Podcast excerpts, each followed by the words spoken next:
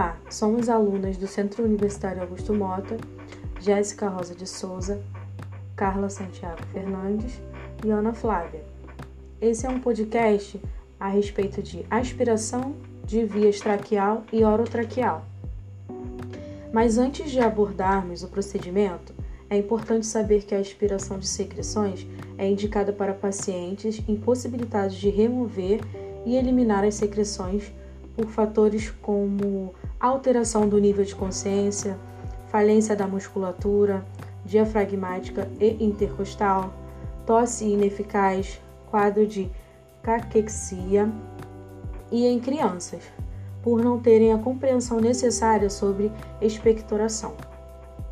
E ainda, ela também é indicada para pacientes intubados e traqueostomizados.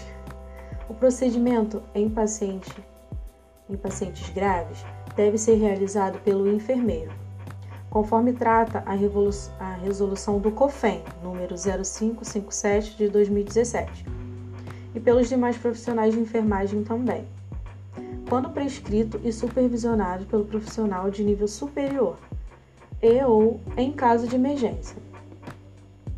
Qualquer alteração do padrão respiratório observada como cianose, dispneia, é, taquipneia, desaturação, tosse no início súbito, desconforto referido, uso da musculatura acessória, batimento de asa de nariz, entre outros. Deve ser comunicado imediatamente ao enfermeiro para avaliação.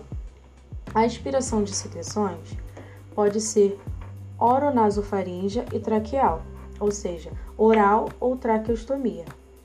Agora que já conhecemos o procedimento e nos, aprofundamos um pouco mais nele, vamos ao seguinte caso clínico. Paciente feminina, 74 anos, hipertensa, diabética e portadora de hipercolesterolemia. Foi atendida na emergência com um quadro de fibrilação atrial.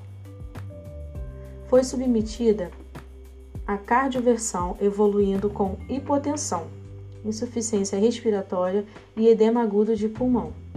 Pressão arterial 100 por 70 mm de mercúrio. Frequência cardíaca 96 bpm por minuto. Frequência respiratória 33. É... Então foi realizada a intubação com tubo orotraqueal e transferida à unidade de terapia intensiva do hospital. No quarto dia em UTI, a paciente apresentou sangramento das vias superiores que cessou espontaneamente. No 11º dia de internação, a 11 dias entubada, a paciente foi extubada, porém evoluiu com insuficiência respiratória, necessitando então reinstalação com um tubo de maior diâmetro. Apresentava escape de ar mesmo com CUF em máxima insuflação, o que pode ser observado na figura 1. Houve suspeita de traqueomalacia, sendo por isto contactado a cirurgia torácica para a avaliação da necessidade de traqueostomia. A paciente permaneceu entubada até o 14º dia, quando foi realizada a traqueostomia. Não houve intercorrência durante a realização do procedimento, permanecendo em ventilação mecânica, necessitando de aspiração orotraqueal e traqueal.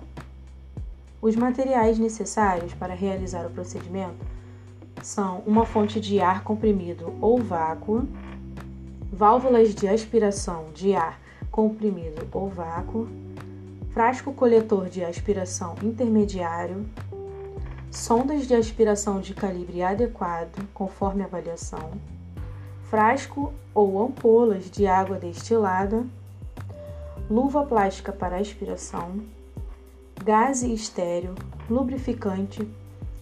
Esse lubrificante é para aspiração nasofaríngea. Saco de lixo para material contaminado, EPIs, como por exemplo luvas de procedimento, máscara, óculos e avental.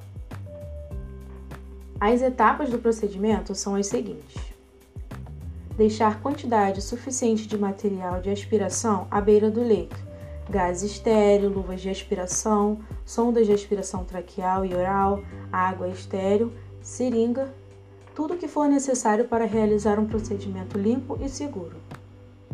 Montar o aspirador preferencialmente em vácuo. Manter durante a aspiração uma pressão entre 80 e 120 milímetros de mercúrio.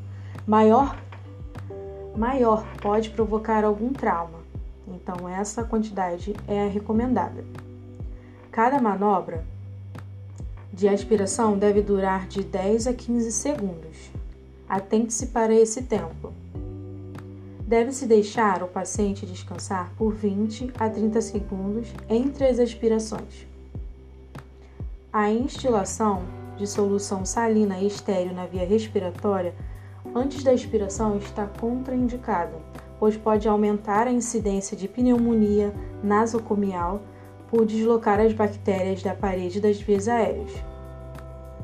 Manter o frasco de aspiração limpo, conforme rotina do setor. Trocar o intermediário de aspiração somente em caso de sujidades ou rachaduras e desprezar o lixo adequado após a alta do paciente.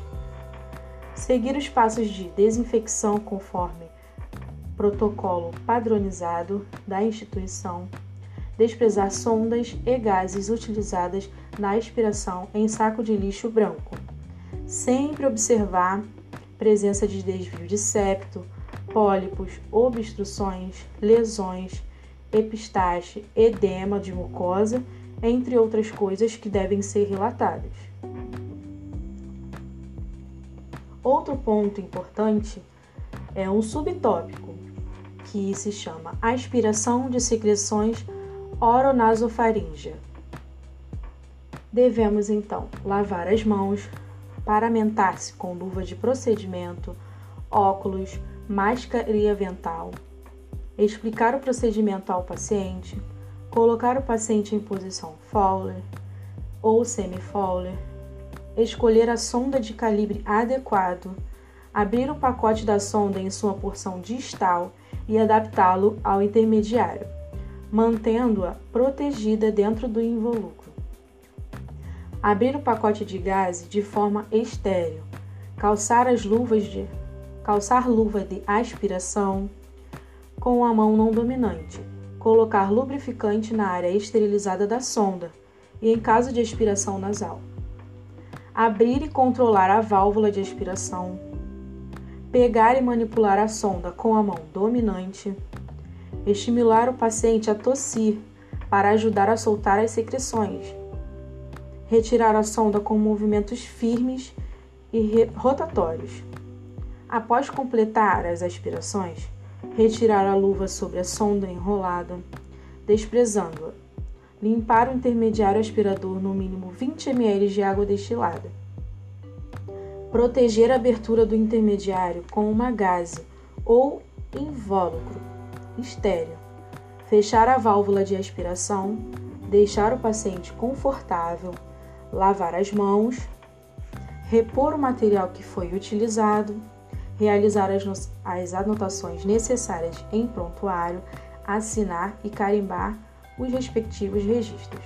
Essa parte é muito importante pois nós deixamos, devemos deixar registrado todo o procedimento. Caso haja algum problema durante esse procedimento, tudo que foi observado também deve ser anotado em prontuário. O outro subtítulo seria Aspiração de secreção traqueal.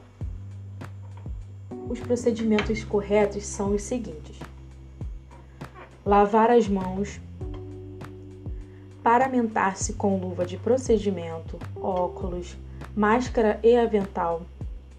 Explicar o procedimento ao paciente, mesmo que não esteja consciente. Colocar o paciente em posição elevada, se não houver contraindicação. Escolher a sonda de calibre adequado. Abrir o pacote da sonda em sua porção distal e adaptá-la ao intermediário mantendo-a protegida dentro do invólucro. Avaliar condições gerais do paciente e auscultar rigorosamente os pulmões. Pré-oxigenar o paciente caso esteja em ventilação mecânica. Calçar luvas de aspiração com a mão não dominante. Desconectar o ventilador. Abrir e controlar a válvula de aspiração com a mão dominante. Introduzir a sonda com o intermediário clapeado pela outra mão. Aspirando as secreções durante sua retirada, que deve ser deve se dar em movimentos rotatórios. Repita a operação de 3 a 5 vezes, permitindo é, o descanso entre uma aspiração e a outra. Limpe a sonda entre uma aspiração e outra com gás estéreo se estiver muito suja. Após completar as aspirações, retirar a luva sobre a sonda enrolada, desprezando-a. Limpar o intermediário aspirando no mínimo 20 ml de água destilada. Proteger a abertura do intermediário com a gaze ou invólucro estéreo. Fechar a válvula de aspiração. Ao escutar novamente o paciente, lavar as mãos, repor o material que foi utilizado, realizar as anotações necessárias em prontuário, assinar e carimbar respectivos registros atentando-se sempre para uma escrita coesa e clara, para que outros profissionais da área possam ver o seu prontuário e entender o que foi feito durante o procedimento. Existem também algumas observações importantes. Por exemplo, pacientes intubados e com PIP mais elevada utilizarão sistema de aspiração fechado segundo a atual resolução do COFEM, número 0557 de 2017, que normaliza a atuação da equipe de enfermagem no procedimento de aspiração de vias aéreas. Ressaltamos os seguintes artigos: o artigo 2 que fala sobre os pacientes grávidos, graves submetidos à intubação orotraqueal ou traqueostomia em unidade de emergência de intervenção intensiva, semi-intensivas ou intermediárias, ou demais unidades de assistência. Deverão ter suas vias aéreas privativamente aspiradas por profissional enfermeiro, conforme dispõe a Lei do Exercício Profissional da Enfermagem. Outro artigo importante que é considerado é o artigo 3 Os pacientes atendidos em unidades de emergência salas de estabilização de emergência ou demais unidades da assistência considerados graves, mesmo que não estejam em respiração artificial, deverão ser aspirados pelo profissional enfermeiro, exceto em situação de emergência, conforme dispõe a Lei do Exercício Profissional de Enfermagem e Código de Ética do Profissional de Enfermagem, CEP, né? O, o artigo 4 também está destacado e ele diz: os pacientes em unidades de repouso, observação, unidades de intenção, de internação e atendimento domiciliar, considerados não graves, poderão ter procedimentos realizados por técnico de enfermagem, desde que avaliado e prescrito pelo enfermeiro, como parte integrante do processo de enfermagem. Por último, mas não menos importante, o artigo 5 que diz o seguinte: os pacientes crônicos em uso de traqueostomia de longa permanência ou definitiva em ambiente hospitalar, de forma ambulatorial ou atendimento domiciliar, poderão ter suas vias aéreas aspiradas pelo técnico de enfermagem, desde que devidamente avaliado e prescrito pelo enfermeiro, como parte integrante do processo de enfermagem. Esse foi o nosso podcast. Espero ter elucidado todas as dúvidas sobre a questão, sobre o assunto, que é muito importante no nosso cotidiano. Obrigada.